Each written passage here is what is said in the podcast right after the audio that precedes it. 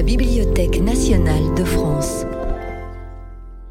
Dans le cadre du cycle Arsenal en lumière, Camille Pascal est invitée à présenter son ouvrage L'air était tout en feu, récit d'un complot contre la Régence, à mi-chemin entre le récit historique et le roman qui retrace le destin de Anne-Louise Bénédicte de Bourbon.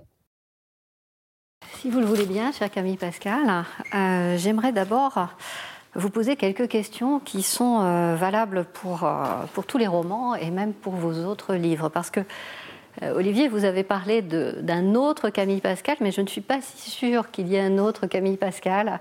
Mais c'est vous, qui nous le, vous qui nous le direz. Parce qu'il me semble que dans, votre, dans tous vos livres, on trouve quand même un thème qui revient, c'est celui de l'intrigue. L'intrigue politique, l'intrigue amoureuse, l'intrigue sociale. Nous sommes souvent dans les coulisses et j'aimerais que vous nous en disiez quelques mots.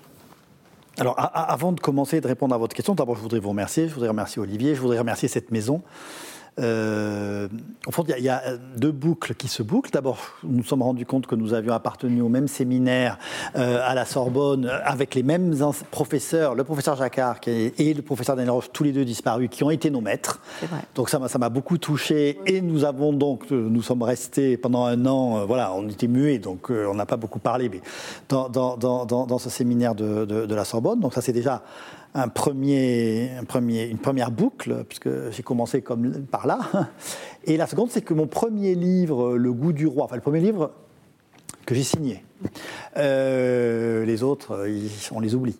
Euh, mais euh, je suis venu travailler ici, puisque c'est ici que j'ai commencé à j'ose pas dire pister, en tout cas ou traquer euh, la petite Marie-Louise O'Murphy dans les papiers de, euh, dans le journal du, de l'inspecteur Meunier euh, et donc dans les fameuses archives de la Bastille. Voilà. Donc voilà, c'est une et, le, et mon dernier livre, donc l'air était tout un feu. Je suis venu travailler ici, j'ai été accueilli très gentiment à chaque fois dans cette maison qui est très particulière.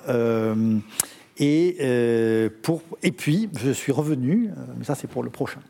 Donc, euh, je travaille en effet souvent ici. Alors maintenant, on est des lecteurs un peu, comment dire, on est des passants parce qu'il y a un outil qui est extraordinaire qui est l'iPhone. Donc on photographie les archives plutôt que de rester des jours entiers avec un crayon, ce qui doit vous faire un peu moins de monde. Voilà. Donc je ferme la parenthèse. Pour répondre directement à votre question, on m'a qualifié un jour d'écrivain du pouvoir. C'est un qualificatif que je ne renie pas, pour la bonne et simple raison que je, crois que dans mes livres, il y a à la fois l'expérience personnelle euh, acquise au plus proche du pouvoir. Euh, Olivier l'a dit, j'ai euh, été à la fois un proche collaborateur d'un certain nombre de ministres, mais quand même d'un ancien président de la République et d'un récent Premier ministre, et que cela vous donne une expérience du pouvoir qui n'est évidemment pas celle de l'historien. Or, je suis aussi historien. Et c'est peut-être la rencontre entre cette expérience et cette connaissance qui explique mes livres. C'est-à-dire, peut-être nous y reviendrons, à la fois un regard particulier, parfois irrévérencieux, assez peu intellectuel parce qu'on se rend compte quand on est dans la proximité du pouvoir que les choses s'improvisent beaucoup plus qu'elles ne se pensent ou qu'elles ne se réfléchissent, contrairement à ce que croient souvent les journalistes qui construisent des romans qui n'ont jamais existé. Mmh. Euh, et donc, cette conjonction entre, au fond, 40 euh, ans, parce que j'ai quitté la, il, y a, maintenant presque 30 ans la carrière universitaire, mais je n'ai jamais cessé d'être un historien, et que 40 ans de, de lecture, de recherche euh, sont venus se mêler à 25 ans d'expérience de, politique. Et un autre fil conducteur, au moins dans vos, au moins dans vos, dans vos romans, euh, c'est la période du XVIIIe siècle. Alors, je suis 18e à l'origine, Hein, Daniel Roche. Euh, donc, disons que j'ai une période qui va de, la définition qu'a donnée justement euh, Daniel euh, d'un long ancien régime qui va aller de, du début du règne d'Henri IV jusqu'à la mort de Charles X. Ben, je, je, navigue dans. Pourquoi Alors, d'abord par goût, Si j'ai choisi ces périodes lorsque j'étais étudiant, c'était voilà, j'aurais pu être. enfin, j'étais assez trop mauvais en latin pour être antiquisant, ni même médiéviste d'ailleurs. Et puis je m'ennuyais d'en lire les journaux, donc je ne pouvais pas être contemporaniste. Mais voilà, donc il y a cet, cet attrait. Et euh, au fond, cette euh, fréquentation d'un siècle, enfin de trois siècles, on va dire, euh, 17e, 18e, début 19e, euh, cette fréquentation par les mémorialistes, par les archives. au fond, moi, ce que j'aime, ce sont les sources. Bien plus que ce qu'ont écrit les autres. Je le dis avec beaucoup de, beaucoup, beaucoup d'immodestie. Alors justement, ça m'amène à vous poser quelques questions sur la, fabrique de vos romans. Euh, parce que finalement, vos romans, quand on les lit, euh, ce sont des romans, de vrais romans, qui se lisent comme tels. Ce sont aussi des ouvrages d'histoire, ce sont donc des, ouvrages un peu, hybrides. On sent chez vous effectivement une, proximité avec les sources euh, totales. Mais vraiment, on, sait, on sent que vous avez tout lu, que toutes ces, sources sont au bout de vos doigts, que vous les, mobilisez d'une façon euh, tout, à fait, tout à fait honnête. Euh, et vous avez une particularité qui m'a frappée immédiatement, c'est votre style. Alors, une première chose euh, dont j'aimerais qu'on parle, c'est votre usage du style indirect libre, parce que la façon dont vous écrivez, on a l'impression d'être dans la tête d'eux. Bah, alors. J'ai toujours dit, j'ai même écrit à la fin, enfin j'ai fait écrire par mon éditeur, à la fin, je peux trahir son secret, à la fin de mes livres, que au fond, euh, j'écrivais de l'histoire en utilisant les artifices de la littérature. Ben, le discours indirect libre, c'est le premier artifice littéraire, qui est de rentrer ce qu'on s'interdit quand on écrit un, un livre, j'allais dire savant ou universitaire. Bon. Évidemment, ensuite, le jeu, c'est euh, de ne pas mettre dans la tête des personnages les pensées qui sont les nôtres. Et de rester fidèle à ce qu'un de nos vieux maîtres euh, appelait euh, l'outillage mental et culturel de ce temps. Voilà. Donc aujourd'hui, c'est d'ailleurs c'est un peu la décadence, ça a entraîné une forte décadence du, roman historique. Il y a quelques très belles pépites, mais ça s'est quand même bien effondré. Euh, j'allais dire depuis euh, Druon et Merle, parce que nous, nous sommes une époque qui n'a que mépris pour le passé et qui donc décide de mettre dans la tête des personnages de romans historiques des concepts, des idées de progrès. C'est-à-dire qu'ils pensent comme nous, mais non. Alors toutes les femmes sont féministes, tous les hommes sont progressistes. Euh, bah, euh, on pense déjà à la libération, à la révolution en, 1412. C'est le péché mortel de l'historien, l'anachronisme, la téléologie. Exactement. Euh. Donc ça, j'essaie de le respecter. Alors ensuite, en revanche, je, me permets de les faire penser, je ne me, je ne me permets pas de les faire parler. C'est-à-dire que je me suis c'est mon côté oulipien. Hein. Vous aviez une oulipienne, je crois, euh, invitée lors de votre dernière euh, euh, conférence. C'est mon côté oulipien. Je m'oblige à ne retranscrire dans les dialogues que des dialogues relatés. après, on ne sait jamais, ça, l'historien comme ça, est-ce que ce que raconte Tacite était vraiment dans la bouche des Césars On n'en sait rien. Mais en tout cas, que ce soit. Alors, dans les mémoires, dans les journaux. Euh, éventuellement, je peux faire un petit jeu avec la correspondance, transformer des éléments de correspondance en dialogue, mais c'est toujours la parole des personnages. je, peux, parce que parfois la syntaxe, euh, voilà, la, moderniser un peu pour que le, lecteur euh, puisse comprendre, mais je suis toujours fidèle à ça. Donc, c'est vrai que, alors, il m'a été rapporté euh, lorsque j'ai reçu pour l'été des Quatre Rois le Grand Prix de l'Académie française, du roman, hein, le Grand Prix du roman de l'Académie française, que certains, qui certainement ne voulaient pas d'ailleurs voter pour moi, expliquaient que ça n'était pas un roman. Et d'autres disaient, mais si c'est un roman. Ah, je vous raconterai comment tout ça s'est tranché un jour autour d'une table, mais euh, je n'en sais rien moi-même. Moi, je, suis comme M. Jourdain, fait de la prose, je fais du roman sans le savoir mais c'est de la littérature. Enfin, en tout cas, j'espère que c'est de la littérature. Mais vous avez une parenté avec les mémorialistes aussi. Bah, ils me nourrissent. D'ailleurs, le premier livre dans lequel je, ma plume s'est vraiment libérée, puisque j'étais ma propre source, donc c'était assez facile, ce sont les scènes de la vie quotidienne à l'Élysée, qui est évidemment un, une citation permanente euh, des mémorialistes, euh, depuis l'Étoile en passant par Saint-Simon, Ray, euh, Luynes, enfin tous les grands, des grands mémorialistes, qui m'ont nourri. Et souvent, et je me suis dit, tiens, je vais écrire ce que l'on aime apprendre dans les mémoires. C'est-à-dire qu'en réalité, quand on lit les mémoires, on se rend, pardon, on s'en puisqu'on est filmé. On se fiche éperdument de savoir pourquoi le colonel un tel ou le général machin n'a pas été nommé, que celui-ci. Alors, alors que ça peut faire des tartines. Ce qui nous intéresse, c'est de savoir comment les gens euh, se, se, parlent, comment ils se muent, comment voilà. Et donc j'ai pris l'Élysée comme ça. Je me suis dit, ben, je vais expliquer ce qui se passe, quand, qui ouvre la porte, qui la ferme, qu'est-ce qu'on fait, qu'est-ce qu'on fait dans tel... voilà. Et ça, euh, euh, parce que je, voilà, je me suis dit au fond, j'ai pensé au lecteur dans 100 ans qui voudrait, si ça l'intéresse, savoir quelle était la vie de cour dans, sous la Ve République finissante grande parenté entre la cour de la Ve République et, celle du roi Louis XV J'ai l'habitude de, dire que euh, la Ve République, qui est une république qui n'est pas passée devant une assemblée constituante, je le rappelle, même si elle a été validée euh, par un référendum, enfin quand même a été écrite par quatre euh, juristes de génie. Enfin bon, ce n'est pas, ce n'est pas le produit d'une constituante, hein, ce qui pour une constitution paraît curieux. Ah, je vais remettre. Euh, et euh, est un, que, De Gaulle avait fait un savant mélange entre la Constitution de 1830 et le Senatus Consul de 1851. C'est-à-dire, c'est, de la monarchie de juillet, matinée du plébiscite impérial. Et je crois qu'on n'en est pas loin. Quant à Les amis gaullistes hurlent quand je dis. Quant à, votre, quant à votre style, à votre syntaxe, à votre vocabulaire, on remarque une. Euh, ça n'est pas du pastiche, ça n'est pas un collège de citations, mais il y a une gourmandise de la langue de l'époque. Euh. Alors ça tient à deux choses, parce que j'aime la langue, mmh. j'aime la lire, donc j'aime l'écrire.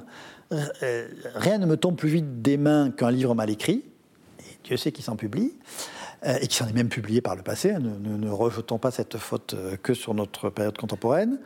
et puis, tous mes livres euh, sont une nouvelle immersion. Donc c'est vrai que lorsque j'écris sur une période, ou que je m'empare d'une période ou d'un... Alors je m'empare souvent d'un événement assez réduit pour pouvoir le, maîtriser, le raconter, euh, mais je me plonge donc mémoire, journaux, et je pense qu'il y a une sorte d'imprégnation de cette langue sur mon écriture. Je pense que l'été des quatre rois n'est pas tout à fait écrit comme la chambre des dupes, qui euh, elle-même n'est pas tout à fait écrite comme euh, l'air était tout en feu. Ça tient aussi, peut-être, au métier qui a été le mien euh, de plume. Parce que lorsque vous écrivez pour le président de la République, lorsque vous écrivez pour le Premier ministre, lorsque vous écrivez pour un président de, de grand établissement public, lorsque vous écrivez pour un ministre, vous êtes obligé de vous imprégner de son phrasé, de sa pensée, et donc vous êtes une éponge. Et cette sorte il faut un peu s'oublier pour se laisser envahir euh, par l'autre. Sinon, c'est votre discours, mais le discours de Camille Pascal n'intéresse personne, a raison. Ce qui intéresse, c'est le discours du Premier ministre, du Président de la République, du ministre, de celui qui a le pouvoir et de pouvoir d'agir, enfin en tout cas d'essayer d'agir par la parole. Et c'est peut-être cette perméabilité euh, qui euh, explique aussi euh, que ma langue se teigne des teintes du, siècle dont je parle. Avec une grande réussite, me semble-t-il. Je ne permettrai pas. si vous voulez bien, venons-en venons donc à L'air était tout en feu. donc, il reprend un épisode assez bref et qui n'est plus très connue de l'histoire de France, hein, qui est la conspiration de Célamar, dite de Célamar, dont l'un des personnages centraux est donc la duchesse du Maine. Euh, pouvez-vous nous faire une petite mise en contexte? Très rapidement, c'est un événement totalement oublié comme la révolution de 1830 était assez peu fréquentée, comme les, scènes de Metz de 1744 sont totalement oubliées, moi j'aime bien reprendre ces épisodes de l'histoire qui ont eu un impact majeur sur les opinions publiques, enfin qui incarnaient les opinions publiques à cette époque-là, et qui ont, qui ont considéré à l'époque que c'était des vrais grands événements historiques et qui ont euh, disparu et que l'on n'a pas retenu. Donc ça, c'est le cas pour euh, la conjuration de Sélamar. Euh, alors, en, deux mots, euh, c'est la Régence, qui est une période que, je trouve fascinante parce que c'est un septennat absolument fabuleux. Hein. Michelet disait il y a eu deux grandes révolutions au XVIIIe siècle, la Régence et 1789, ça, en dit long. et en réalité, c'est la lutte entre ce qui reste de la vieille cour, de tous ceux, comme dit Saint-Simon, qui étaient dans les jupes de, Madame de, la, de la marquise de Maintenon, et euh, bah, la cour d'Orléans, qui a été quand même, du duc d'Orléans, qui a quand même été le vilain petit canard, pour le coup, de la, de la, de la, de la cour de son oncle pendant 30 euh, bonnes années. Alors, euh, en fait, comme vous le savez, il y a eu, enfin, il y a eu un peu un abus de faiblesse sur Louis XIV, qui est le fameux testament et ses codicilles, hein, où autour de lui, on, donc, qui donne de plus en plus de droits à la couronne euh, ce qui fait s'étrangler Saint-Simon, euh, euh, au bâtard, et qui a été dénoué d'un coup par le coup de génie de, du duc d'Orléans, qui avait bien préparé les choses en réalité. C'est-à-dire qu'il a laissé tout le monde intrigué autour du lit d'agonie de Louis XIV, pendant que lui négociait déjà avec le Parlement de Paris que tout ça soit. bon. Louis XIV d'ailleurs n'était pas du tout dupe non, tout ça, puisqu'il dit très bien à ses deux fils bâtards, euh, Toulouse et, Maine, euh, aussi grand euh, que je vous ai fait de mon vivant, vous ne serez plus rien après moi. Comme ça, l'affaire, puisqu'il dira, il, avait cette phrase, la volonté des rois meurt avec eux. Donc. et malgré tout, cette, cette, dépossession des, prérogatives, des droits et notamment des pouvoirs qui avaient été donnés aux bâtards, elle ne se fait pas uniquement euh, lors du lit de justice de septembre 1715, elle va se faire par tranches. Et en fait, euh, euh, le régent, avec beaucoup d'habileté, va enlever Hein. Euh, un peu comme euh, les révolutionnaires l'ont fait avec le Négus euh, en Éthiopie. On lui, a enlevé un, lui a enlevé un serviteur tous les jours, parce qu'au jour il n'y a eu plus personne, donc on a pu l'étouffer avec un coussin. Ben, c'est pareil. Et donc, on lui a même enlevé ses tigres. Et, donc, c'était peut-être des chats dangereux. Et donc, le, régent, avec beaucoup d'habileté, aidé par Dubois, va faire ça. Et à un moment donné, il y a quelqu'un qui se rend compte que ils vont finir par tout perdre, c'est la duchesse du Maine. Ça, c'est sa vision politique. Alors après, on peut en dire, on en Et donc, elle va commencer avec beaucoup d'habileté à essayer d'abattre le régent euh, par la communication. Et elle va euh, faire une guerre de communication, mais comme on la ferait aujourd'hui, c'est-à-dire euh, euh, les nouvelles à la main qui remplacent les tweets, euh, les tragédies qui remplacent envoyé spécial, enfin vous voyez, tout ce qui fait que vous pouvez avoir une campagne, pour faire un dessin, de communication contre le pouvoir ou contre quelqu'un surtout qui aspire au pouvoir pour le détruire. Et elle n'y arrive pas. Pourtant, elle y est allée. Euh, et Voltaire a euh, Bon, quand on applaudit euh, parce que avec elle. avait de, bonnes plumes et puis surtout féroce. Et elle n'y arrive pas. Et là, elle décide de passer à la vitesse supérieure et donc de rentrer dans une véritable complot qui relève de la trahison d'État. Alors, juste, ce que j'ai toujours essayé de faire dans, mes livres, c'est que pour le lecteur, en tout cas, mais comme pour le personnage, ce qui se passe dans la page suivante, on ne le sait pas. Et s'il y a une tension euh, euh, dramatique pendant toute cette période, qui, nous, qui évidemment aujourd'hui ne, nous est totalement incompréhensible, c'est parce qu'à chaque moment, Louis XV peut mourir. Il est tout petit. Et ça, nous, on l'a oublié. Il, a 5 ans en 1715, il ne sera majeur euh, qu'à 13 ans, enfin, bon, et puis il n'aura des enfants qu'un peu plus tard. Donc, il faut savoir quand même que pendant toute cette période, qu'arrive-t-il si le petit roi meurt? Qui est roi de France?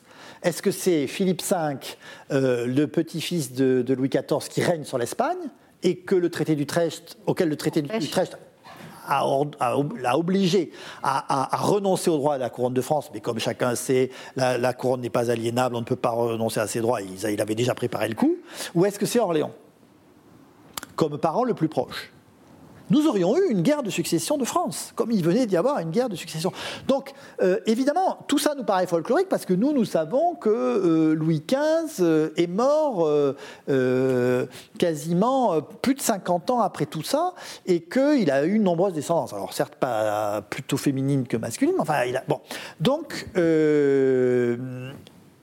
cette tension, j'ai aussi voulu la rendre parce que on ne comprend pas la dangerosité de la duchesse du Maine si on ne se place pas dans la tête du régent, qui chaque fois qu'il se lève et va dans la chambre du roi aux Tuileries, demande au médecin comment va le roi. Parce que s'il a un rhume, s'il a...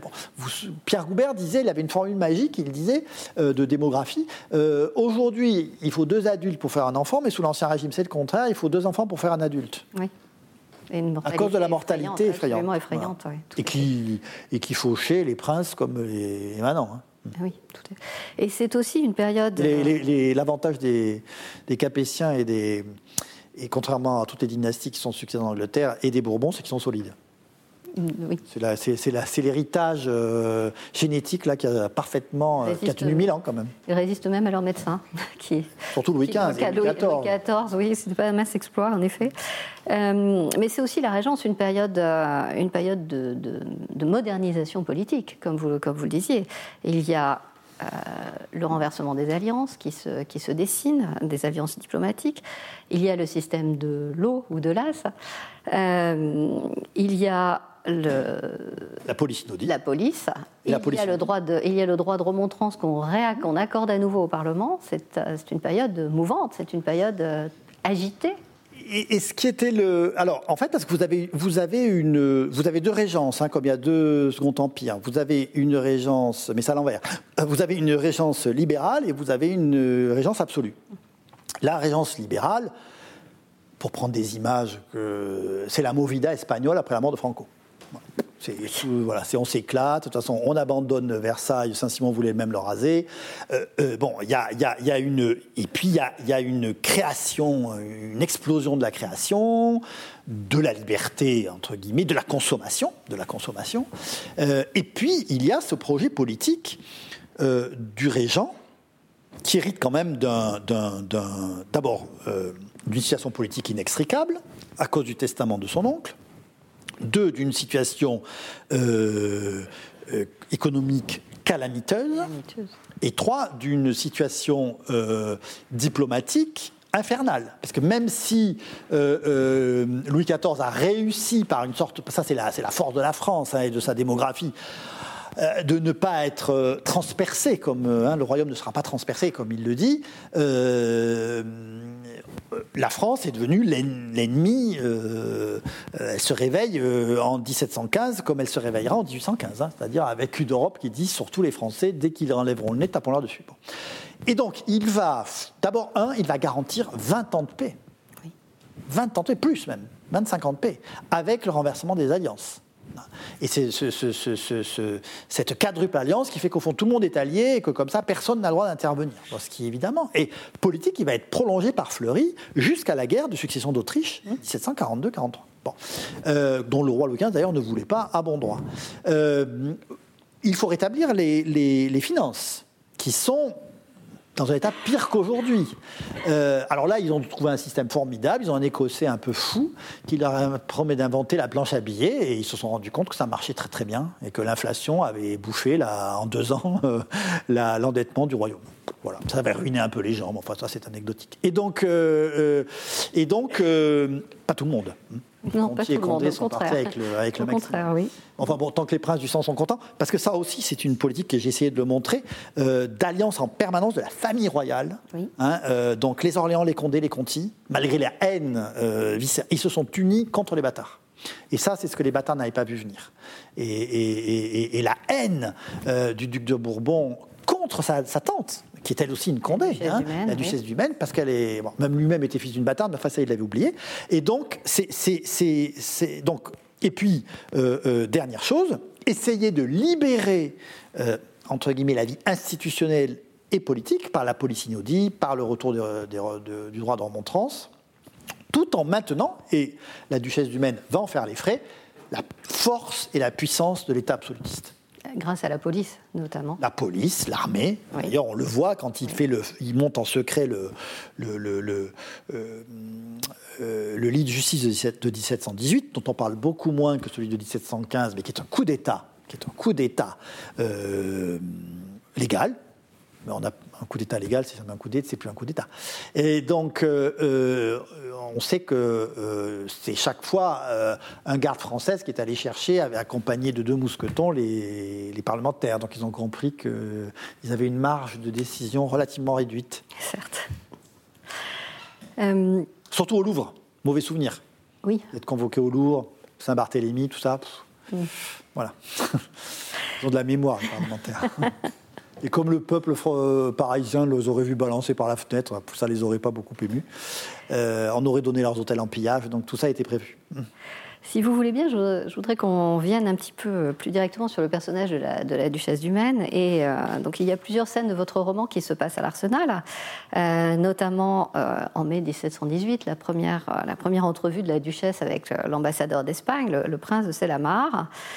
donc qui, a lieu dans un petit pavillon qui a été construit, récemment, car, car il faut savoir que la duchesse du Maine est obligée de vivre, de venir souvent à l'Arsenal parce que son époux, le duc du Maine, est le grand maître de l'artillerie et qu'il dirige donc cette. Et qui n'ont pas de maison parisienne. et qui n'ont pas de maison parisienne, ils ont leur propriété de Sceaux, euh, où elle organise, euh, où elle, orga- où elle tient sa propre cour, où elle a des, où ses écrivains favoris viennent la rejoindre, où elle fait des fêtes, des feux d'artifice, des concerts, des danses, des ballets, euh, en interprétant elle-même d'ailleurs, en montant elle-même sur les planches euh, très volontiers.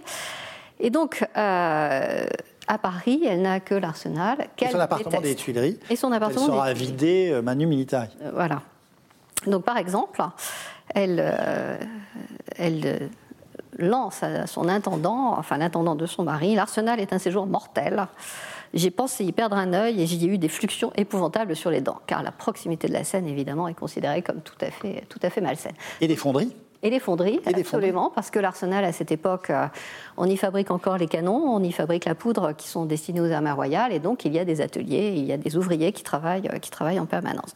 Donc elle se fait construire tout à fait au bout, avec une très jolie vue sur la, sur la rive gauche et sur, la- sur ce qui est à l'époque la campagne, euh, le quartier qui vient de la Salpêtrière et le, le quartier Saint-Victor. Elle se fait construire un petit, un petit pavillon, et c'est là qu'elle va recevoir pour la première fois le prince de Sélamar et que cette euh, conspiration va commencer à prendre forme. Oui, alors elle, était accompagnée de, de, le marquis de Pompadour, etc., mais qui étaient des branquignoles. Bon, et, euh, et puis qui sont en lien avec Selamar. Tout ça parce que Selamar, c'est l'Espagne, c'est Philippe V. Et euh, on pense que le, que le fait que l'ambassadeur du roi d'Espagne vienne jusqu'à Sceaux, ça, se voit. Donc, il faut trouver un endroit euh, discret. Mais la discrétion et la duchesse du Maine, c'est deux choses, euh, c'est une notion qui était un peu. Et donc, euh, elle le reçoit dans son pavillon. Alors, ils viennent plusieurs fois. Le, problème, c'est que, d'abord, la duchesse du Maine vit la nuit, dort le jour, et que la nuit, elle aime que les salons où elle, elle vit, Sceaux comme à, à, l'Arsenal, soient éclairés à diurno.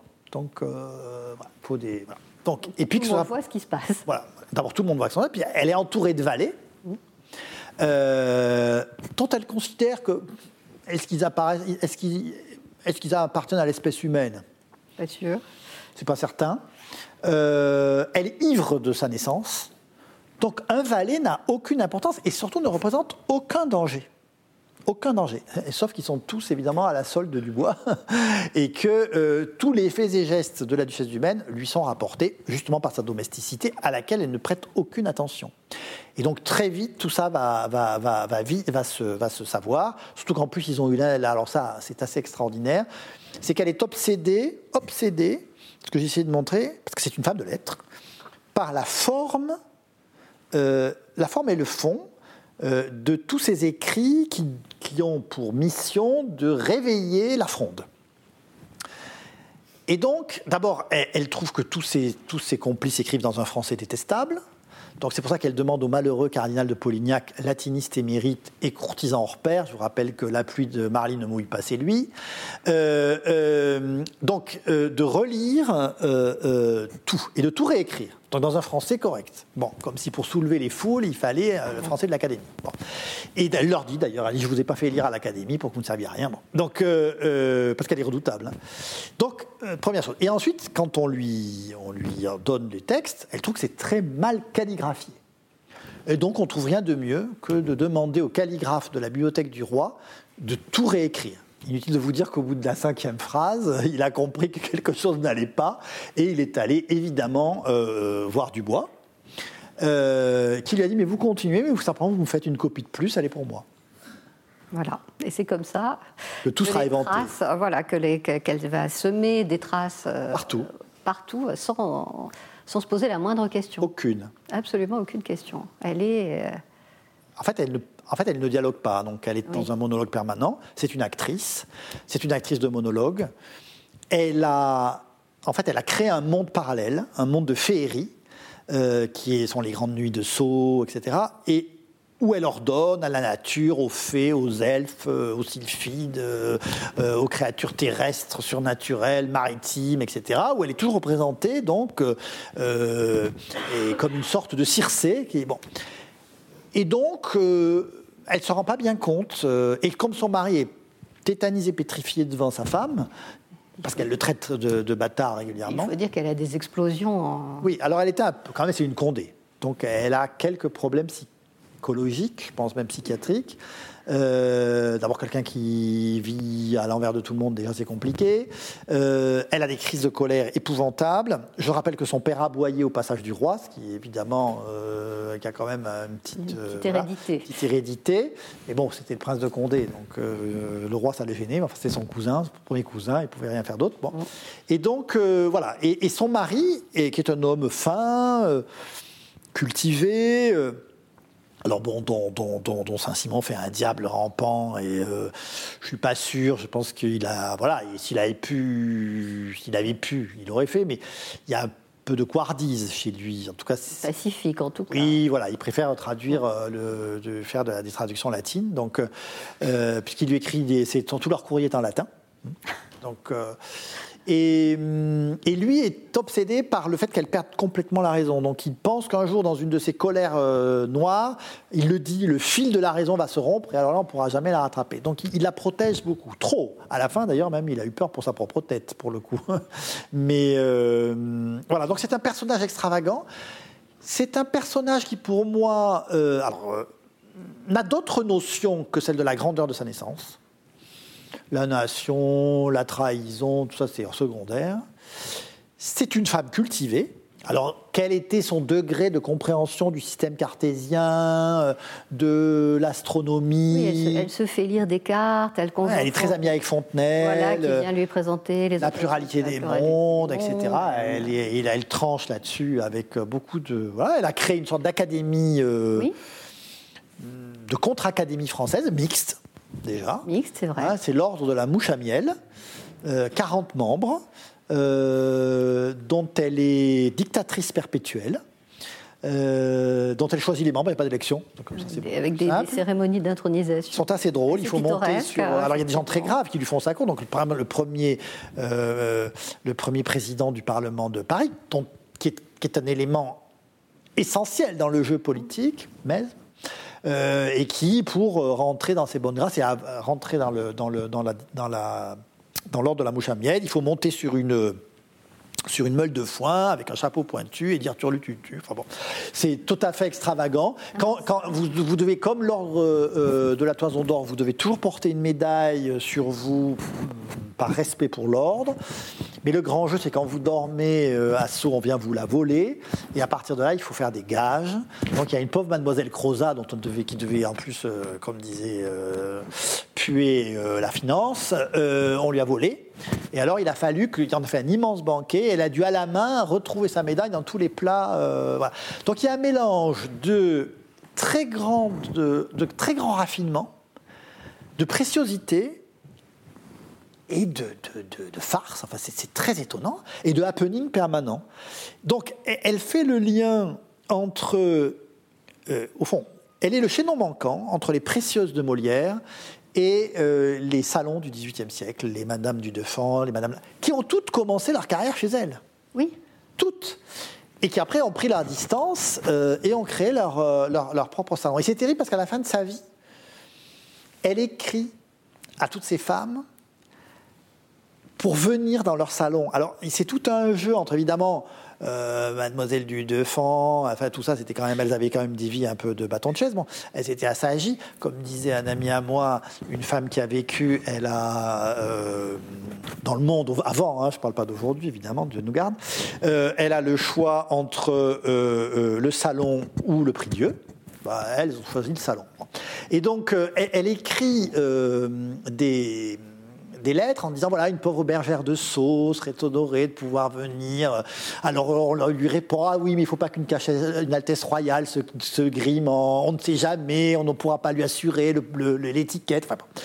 Voilà. Mais elle a, elle qu'elle c'est très curieux d'avoir été à ce point consommatrice et productrice de ce que nous appellerions aujourd'hui des événements culturels une sorte d'art total. Hein. Est, elle, est, elle est warholienne avant la, avant la lettre. Euh, parce que ces grandes fêtes de Sceaux, c'est le théâtre, l'opéra, la musique, euh, la danse, euh, la poésie, la comédie, la farce, le feu d'artifice. Saint-Simon disait elle a brûlé la fortune de son mari en tirant des feux d'artifice. Donc, bah, cet art total, il n'en reste rien. Alors il en reste, oui, bah, il, il, en, en reste, reste, quelques récits, puisque dans la, dans la vitrine qui se trouve, qui se trouve là-bas, vous pourrez, euh, vous pourrez voir les, les, relations, des, les relations des, des divertissements de Sceaux. Mais même, euh, même là, c'est un, peu, un peu triste parce que le premier volume paraît en 1712. Hein, donc fait des... Et le second en 1725, et c'est déjà quelque chose de, de, très vieux à cette époque-là. C'est oui, le, le, reflet, le reflet d'un monde perdu pour elle. C'est très voilà. Elle a, elle a pensé qu'elle recrée les plaisirs de l'île enchantée de Louis XIV, mais mais le pouvoir n'était plus là et le goût n'était plus là. Enfin, il y a quelque chose chez elle de, de, alors elle était insupportable. Hein, ça, je pense que c'était. Mais euh, ses domestiques devaient devenir fous. Mais en tout cas, euh, elle va, elle ne marquera pas euh, son temps. Euh, elle aurait dû le faire assez. Comme, mais comme elle a pensé, je pense elle le a faire. pensé le faire, oui, tout à fait. Il y a aussi quelque chose qui est, euh, qui est très, très utile dans votre livre et très, euh, très honnête, c'est-à-dire que vous, vous, avez une, vous adoptez une présentation strictement chronologique dans vos autres romans. D'ailleurs, c'est la. C'est le moyen de s'y retrouver. Hein. C'est la même chose. Alors d'abord, hein, surtout quand c'est compliqué. Ça permet de s'y retrouver, ça permet d'éviter effectivement l'anachronisme et la et la, et la théologie. Ça permet de euh, déplacer la scène euh, d'un endroit à l'autre. Donc on va au Palais Royal, on est, euh, on est à l'Arsenal, on est euh, dans les, on est aux Tuileries, on est avec le roi, etc. et ça permet d'être, ça permet des reconstitutions absolument merveilleuses. vous avez une attention extrême au décor, vous avez aux, objets, alors, je, ne, je ne peux pas écrire si je ne vois pas. Voilà. Donc, il faut que je vois. Il faut que je me représente les lieux, les choses, euh, les objets, les costumes. Euh, plus j'ai d'éléments, plus je suis heureux pour ça. Alors parfois, évidemment, c'est difficile. Sceaux, il en reste qu'un jardin et un petit château Napoléon III un peu bizarre. Bon, euh, je ne devrais pas dire si Brême est par là, il va. Mais euh, les Tuileries, il n'en reste rien. Le palais royal n'a plus rien à voir d'aujourd'hui, n'a plus rien à voir avec le palais royal du, Régent. Donc je travaille beaucoup avec les plans. Euh, avec les planches, euh, quand les appartements ont été représentés. Euh, pour la Chambre des dupes, j'ai énormément évidemment travaillé sur les archives et sur, tout, tout, sur toute cette incroyable érudition de l'histoire de l'art, oui. pour essayer de, voilà, de, de, de, toujours représenter les personnages dans leur contexte matériel. Ça, pour moi, c'est important parce que, encore une fois, je, je, je considère un peu que la, la, décadence du roman historique, qui est pourtant la matrice du roman français, on l'oublie, hein, mais le roman français tel qu'on le conçoit depuis, euh, depuis Vigny, euh, commence par le roman historique, sur le modèle de Walter Scott, c'est-à-dire oui. Donc sur le pittoresque, donc... Bon. Et euh, c'est que nous avons des personnages aujourd'hui de romans historiques qui sont des des mannequins de paille sur lesquels on met des, des, frocs de théâtre, dans lesquels on met nos idées qu'ils seraient, ils auraient trouvé très extravagantes. et qui vivent dans un monde. Alors oui, on fait un peu de folklore, il y a toujours un carrosse, il y a toujours. euh, bon. Mais voilà, moi j'aime les. D'abord, je ne peux pas me comprendre. Pour comprendre les scènes, il faut savoir où sont les gens, euh, comment ils sont allés. Dans... Par exemple, j'ai pour pour euh, pour l'air était tout en feu. J'ai beaucoup embêté un, un- un- un historien qui a publié euh, une très belle biographie du régent et de, de l'abbé Dubois. Son nom va me revenir. Un jeune chercheur que j'ai agacé, etc. J'ai dit où habite Dubois? Dans le palais royal. Voilà. Alors je lui ai posé une colle. Alors il était très emmerdé, pardon. Euh, c'est pas pour le. Voilà. Et donc, euh, euh, du, Dupilet Dupilet, je crois. Et donc, un jour, il me dit écoutez, j'ai dans une lettre retrouvé que la lettre lui était adressée dans son appartement de la terrasse de l'Orangerie au Palais Royal. Et là, j'ai sorti les plans. Et là, je me suis rendu compte qu'à la BNF, il y avait les plans de, de- cette aile. Et en fait, c'était passionnant, parce que c'est que l'ancienne orangerie euh, de monsieur euh, avait été transformée en appartement par le régent lorsqu'il est venu s'installer vraiment et son gouvernement, si j'ose dire, après 1715, il a bien fallu loger les gens. Et Dubois a un appartement là au rez-de-chaussée, qui, comme par hasard, comme par hasard, communique directement aux appartements privés du régent et notamment aux appartements des soupers. Ah, les soupers du régent. Voilà, qui a une petite escalier qui permettait de sortir, de faire sortir les filles discrètement. Voilà. Donc, euh, et Dubois, euh, eh bien, et, et donc, on comprend comment euh, Saint-Simon s'agace, parce que chaque fois qu'il voit le régent, euh, hop, Dubois apparaît. Parce qu'il est en dessous et qu'il a un valet qui vient le prévenir que, que, que ce vibrion de Saint-Simon, toujours plein d'idées euh, inapplicables, euh, et- était en train de tourner la tête, euh, ou plus exactement la perruque du régent. Donc voilà, et ça, là, je me sentais mieux, je comprenais. Oui. Et vous avez, euh, vous avez une certaine proximité, enfin, pas une proximité avec le régent, mais le régent est un personnage pour lequel vous avez. Alors, moi, on me dit, vous n'aimez pas vos personnages, vous vous moquez toujours d'eux, ils sont ridicules. D'abord, je pense que nous avons tous nos ridicules, que les personnes qui... Parce que je pense que le pouvoir génère du ridicule, mais voilà, c'est comme ça, euh, chez les courtisans. parce que ça, voilà, mais c'est, j'en ai fait partie, donc euh, je sais de quoi je parle. Euh, et mais après tout, voilà, vous avez des gens intelligents et vous avez les autres. Et, et le régent est une intelligence politique. On peut en penser ce qu'on veut. Et ce qui est très intéressant chez ce personnage, c'est qu'il est animé d'une vraie vision, une vraie vision politique, très audacieuse quand même, parce qu'il va liquider en quelques années euh, l'héritage de son oncle. Euh, il va faire confiance quand même à une sorte de magicien de la finance. Euh, bon, tout ça aurait pu plus mal finir. Et donc il y a une vraie intelligence. Et Dubois, qui est un homme nouveau, qui est, ce, fils d'apothicaire que, Saint-Simon vomit, après lui avoir fait beaucoup la cour, hein, est aussi prodigieusement intelligent. Parce que je pense qu'il faut être prodigieusement intelligent pour arriver euh, de l'apothicaire de Brive euh, jusqu'au pouvoir absolu au cardinalat pour quelqu'un qui ne croyait pas en Dieu, d'ailleurs, en passant. Et donc, euh, vous connaissez la formule, quand il reçoit tous les ordres pour devenir archevêque, Saint-Simon aurait dit J'espère, monseigneur, que vous vous êtes fait baptiser. Donc, mais voilà, et ces personnages dominent. Je ne dis pas que la duchesse du Maine n'est pas intelligente, mais elle est aveuglée en réalité par l'image qu'elle a d'elle-même. Or, les autres, non, pas du tout ça. Et euh, euh, le régent, ce qui est très étonnant, c'est qu'il n'a pas beaucoup aimé euh, toute la campagne dont je parlais de communication qui a été ourdie par la duchesse du Maine et ses autres ennemis, mais il l'a aussi suscité. Comme si il avait toujours construit devant lui un écran de fumée de dilettantes, libertins, euh, irrévérencieux, à ses dépens en termes de, co- de communication, mais comme s'il fallait élever une sorte de rideau de fumée ou de nuage d'encre entre le pouvoir et, le, et, le- et- et- et- et- et la vision du pouvoir. C'est très intéressant parce que cet homme vraiment intelligent, puis euh, euh, qui a, il a écrit de la musique, il a du Oui. théâtre. D'ailleurs, lui, au moins, on continue une- à le jouer. Enfin bon. Nous avons une œuvre, euh, une œuvre inédite, du, un manuscrit du régent Bon, dans donc nos c'est pas collections n'importe qui. Eh musicales.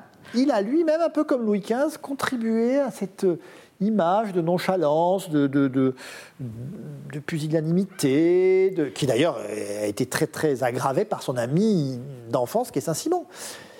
Mais il est le plus intelligent, et qu'on veuille ou non, il, ils, vont piéger cette duchesse du Maine en, avec beaucoup de férocité quand même. Mais c'est, ne lui coupent pas la tête, c'est déjà. C'est aussi une pratique assez euh, machiavélienne. Finalement. Oui, ils sont lecteurs de Machiavel. Ah oui. Ils sont lecteurs de Machiavel, mais on ne le sait pas. Non.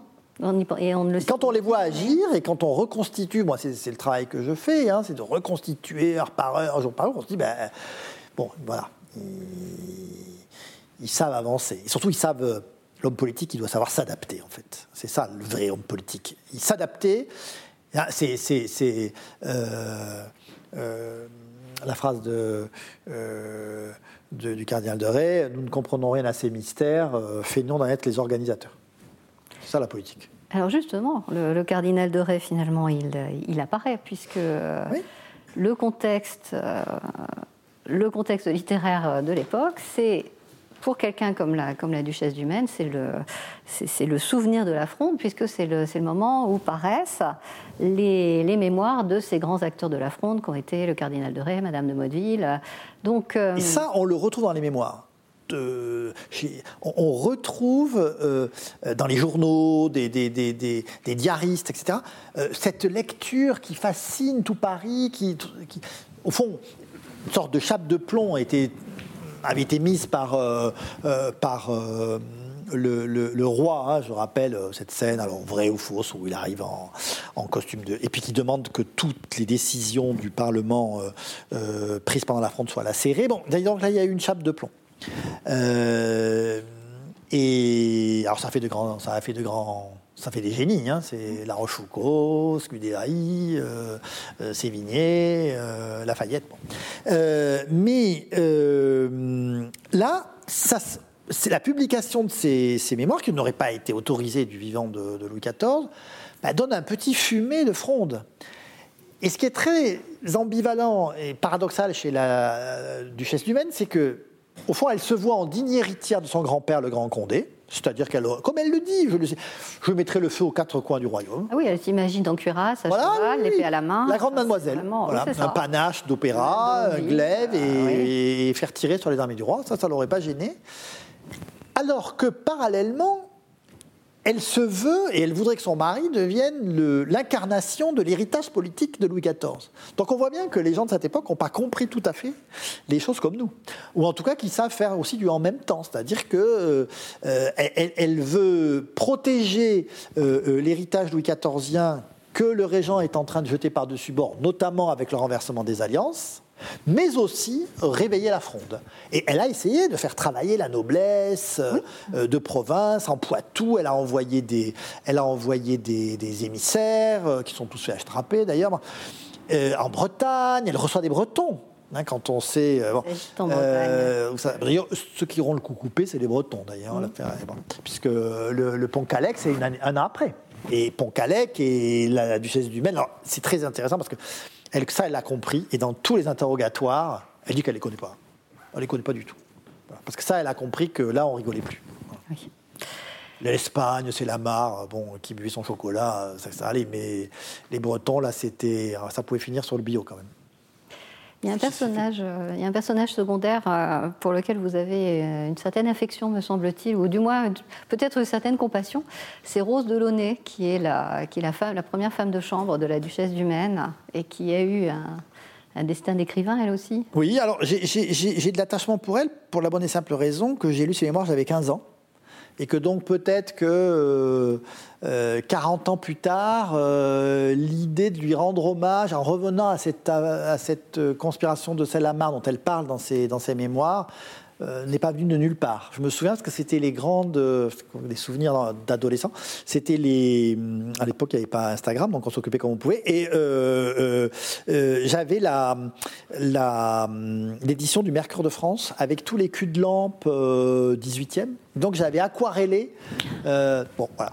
Et il y a des dimanches comme ça, pluvieux. Et donc et donc c'est un personnage très attachant parce que D'abord, elle raconte cette cour infernale euh, depuis les esclaves. hein, parce que la duchesse, c'est une jeune femme qui n'avait pas de. enfin, comme elle dit, j'ai eu le malheur d'avoir euh, euh, l'éducation d'une dame, femme de qualité sans en avoir ni la fortune ni le nom. Donc il faut bien à un moment donné. et, elle, est, elle est le souffre-douleur et l'esclave. Alors, comme elle a de l'esprit, comme elle est très cultivée, euh, qu'elle est infatigable, parce qu'il fallait lire toute la nuit, parce que la duchesse ne voulait pas s'endormir. Elle avait peur du noir. hein. Et donc, euh, euh, euh, bon, et, et- et elle va l'entraîner, parce qu'elle va en faire son émissaire. Et il y a des, elle raconte euh, notamment une entrevue où elle va voir la voyante. Oui. Euh, parce que on ne sait jamais, c'est bien de comploter, mais enfin il faut savoir si les, on a les astres pour soi. Et donc elle envoie, j'ai identifié l'endroit d'ailleurs, c'est un dans le, jeu de paume euh, du Faubourg Saint-Germain. Donc, euh, bon. Et elle raconte ça. Elle dit Mais euh, on fait passer. les, les, les, les planchers sont pas solides, ce sont des spectres. on me demande des questions. Alors, il y a un abbé de cour derrière tout ça qui pousse à. Voilà. Alors, est-ce que. Et puis des choses très dangereuses. Est-ce qu'on va parler de la mort du régent, de la mort du roi, etc. Et la voyante en question, qui voit d'autant plus qu'elle a beaucoup bu, ce qui peut, aider, euh, est un agent de Dubois, Oui. Et s'empresse d'aller raconter. euh, bien sûr. Oui. Et ça, la duchesse du Maine savait certainement encore qu'elle a eu avoir des doutes à un moment donné qu'elle s'en sortirait. Je pense que mademoiselle de Launay a vraiment cru qu'elle y resterait. Bon. Le régent a été magnanime, en fait. En fait, il les a tués. C'est une époque où l'État est suffisamment fort euh, pour tuer ses adversaires par le ridicule plus que par la hache. Oui, et puis il avait euh, lui aussi ce, ce détachement, cette ironie. Oui, mais enfin, je pense qu'il y a aussi le problème de ne pas toucher au sang de la famille royale. Oui. Et ça, euh, elle savait. Le duc du Maine était moins sûr. Son sang étant un peu moins pur. Euh, D'ailleurs, euh, cette phrase cinglante euh, que la duchesse de, de- du Maine jette à la figure de son mari publiquement aux Tuileries, quand, après le lit de justice, quand ils sont chassés par le duc de, de- de Bourbon de leur appartement Ils perdent la. Ils perdent... perdent leur appartement de fonction, puisqu'ils perdent la, la, la, la, la su- la surintendance de l'éducation du, roi. Eh bien, monsieur, il ne, vous- il ne me restera donc plus que la haine. Non. Eh bien, monsieur, il ne me restera donc plus que la honte de vous avoir épousé. C'est assez féministe, ça, je trouve. Très. Très. Mais au fond, est-ce qu'elle était. Est-ce que ça aurait pu marcher? En réalité, ça aurait pu marcher. En tout cas, ça aurait pu euh, incarner un véritable danger pour l'équilibre du, ro- du- du- et l'ordre à l'intérieur du royaume si euh, le Louis XV était mort, en- enfant. Oui, parce que c'était quand même déjà des relais. Et je pense que c'est à ça que pense Philippe V Oui. Qui et, lui-même, et- et- et- et le cardinal Béroni. C'est à ça qu'il pense. C'est d'être prêt et d'avoir des relais euh, à l'intérieur du royaume pour préparer un retour de Philippe V. Parce que Philippe V, j'en suis convaincu, aurait revendiqué la couronne de France. Il aurait mis un de ses fils euh, en Espagne, alors ça, aurait, ben, ça serait reparti. Et comme toujours, les Orléans sont soutenus par les Anglais. Enfin bon, l'histoire s'est répétée euh, un siècle après. Oui, Ça, c'est l'été des quatre rois, mais c'est la même chose. c'est la même chose. Donc il y a vraiment une permanence en Oui, fait. en tout cas dans, cette, chose dans qui- ce rôle, cette anglophilie des Orléans, parce que euh, l'Angleterre est prête à aider un prétendant qui ne soit pas jésuite, comme il disait. Oui. Peut-être euh, un mot de conclusion? Bon, D'abord, vous remercier écoutez, euh, d'être venu par, par une chaleur pareille. Euh, et puis de, de- de nous permettre de parler de ce personnage euh, un peu insensé, mais injustement, injustement oublié. Pas tant d'ailleurs dans la trace assez infime qu'il a laissée dans, le, dans, dans- dans l'histoire de France, mais, mais par cette production incroyable sur presque. Parce qu'elle est morte très âgée, hein, elle est morte euh, euh, au début de l'année 1750. Euh, Nous avons une, euh, ici, derrière moi, une reliure aux armes de la duchesse qui est sur une publication de Bossuet une publication qui date de 1734. Donc elle, Elle est morte en continuait 54, je crois. ou- je Alimenter sa bibliothèque. crois qu'elle est morte en 54. Et elle ne s'est plus jamais occupée de politique. Le duc du Maine a eu très peur. Oui. Il a eu peur vraiment du, du- de la hache du bourreau. Et il y a ce, récit qui n'est pas très gentil de Saint-Simon qui raconte. Parce qu'ils sont arrêtés séparément. Et d'ailleurs, c'est terrible parce qu'on envoie un capitaine des mousquetaires arrêter euh, euh, la duchesse parce que c'est un privilège de prince du sang. Et lui, on lui envoie la garde euh, française. Donc, jusque dans ce détail-là, l'humiliation est, est bien, est bien orchestrée. Et alors, euh, ensuite, euh, euh, on va le. On va l'amener dans, un fort dans le nord et Saint-Simon raconte que chaque fois qu'il voit un calvaire, une chapelle, une église, il demande que le carrosse s'arrête. Il se, comme il, se, il se- met à genoux au point d'en salir ses bas pour, pour réciter ses prières parce qu'il pense qu'au bout, euh, voilà, la mort. Et il, il en a voulu terriblement. hein. Oui, Il n'a pas parlé pendant plusieurs années. oui, ils ne se sont pas vraiment réconciliés, pas, pas facilement en tout cas. En tout cas, ils habitaient chacun chez eux. Quoi. hein. Je, je crois que ça, il a vraiment eu trop peur pour. euh, il lui a- on lui a enlevé ses enfants. Son retour que je raconte est, est, est assez, euh, assez pathétique. hein. Elle rentre, on lui rend saut, mais elle- il ne doit y avoir aucun homme. Et les femmes, on, on se sont dit que c'était peut-être pas la peine tout de suite d'énerver le régent, donc elle n'a que ses domestiques, donc elle dit qu'il n'y a personne. C'est le pire, euh, c'est ce qu'on peut lui faire de pire. Voilà, et sauf cette, euh, cette très belle, euh, que j'ai utilisée à la fin, euh, cette très belle poème qui lui est envoyé, je crois par Fontenelle, j'espère que je ne dis pas de bêtises, qui lui est envoyé en disant, euh, ce poème incroyable, elle, euh, il dormait sous la mousse, euh, elle dormait, il dormait, mais les nymphes et les de, de sceaux se réveillent et viennent, enfin voilà, on recommence en fait. Elle a recommencé tout de suite d'ailleurs. Dès qu'on dès qu'on lui a réouvert ses comptes, si j'ose dire, euh, elle a recommencé à dépenser de l'argent. Elle savait très bien faire ça aussi. Hmm Elle savait Ah, très ça, bien oui. faire ça aussi, oui. Ouais. Mais ce qui est intéressant, c'est que Louis XV leur rendra tout. Titre, honneur, etc. Parce que ça reste quand même. D'abord, ce n'est plus un danger, dès qu'il a des, des héritiers. Et ça reste son enfance. Parce que le duc du, il s'entendait très bien avec le duc du Maine, qui était Et c'était, c'était la grande trouille du, du duc de Bourbon qui secouait euh, le régent en disant dès qu'il sera en âge de gouverner, l'autre lui a raconté des contes à dormir debout, mais ils vont, il va nous foutre dehors. Donc euh, c'est comme ça que le duc de Bourbon a été vraiment. euh, D'ailleurs, je pense que son. bah, bon, on, on sort du sujet, mais je pense que son euh, sa disgrâce.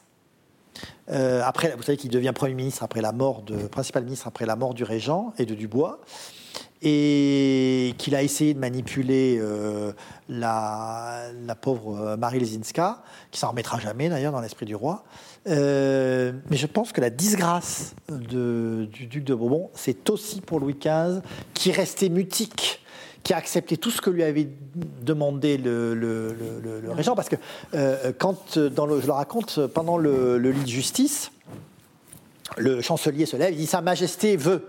Et il paraît que le petit Louis s'est tourné, mais moi, j'ai rien dit. Et donc, euh, et, et le régent se penche à son oreille pour lui dire que si c'est exactement ce qu'il a dit, même s'il s'en est pas rendu compte.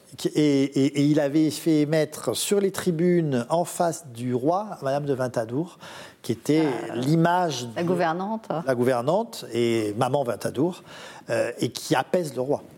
Oui. Donc je ne pas, je serais pas étonné que psychologiquement, ce renvoi très brutal de, du, du duc de Bourbon soit d'abord un geste de roi pour le jeune Louis XV, mais aussi une petite vengeance sur ce qui s'est passé et qu'il a validé parce que euh, le régent gouvernait à sa place.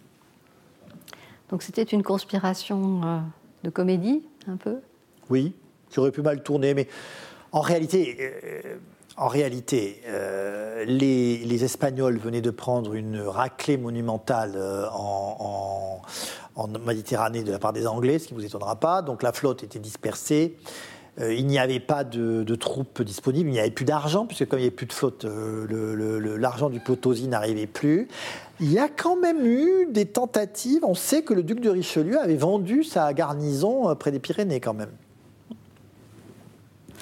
Donc oui, ça aurait pu, mais je crois, et c'est l'histoire le montre, c'est que l'État Louis XIVien est tellement solidement raciné Oui. avec ses intendants, avec euh, ses troupes partout. Enfin, c'est plus la fronde.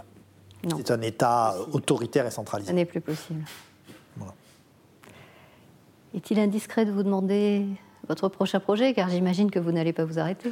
Non, non, non, mais j'ai repris parce que moi, si j'écris pas un livre, je, m'ennuie. Ça, l'écriture a fait, j'allais dire, alors pas dans ma vie professionnelle, mais, mais a fait une irruption tardive dans ma vie. Je suis un, tar- je suis un écrivain tardif, euh, mais maintenant j'en ai besoin et donc je me suis lancé dans une enquête. euh, du même genre, euh, mais sur un personnage beaucoup plus connu, puisque je m'attaque à l'affaire du collier de la reine.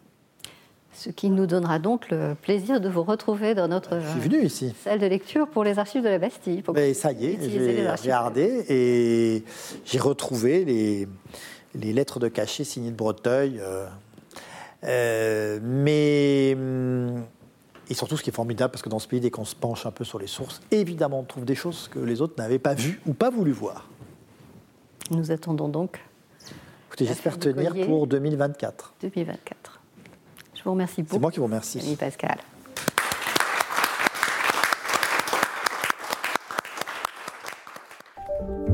Vous venez d'écouter un podcast de la Bibliothèque nationale de France. Retrouvez les conférences, rencontres et créations de la BNF sur toutes les plateformes de podcast ainsi que sur le site bnf.fr.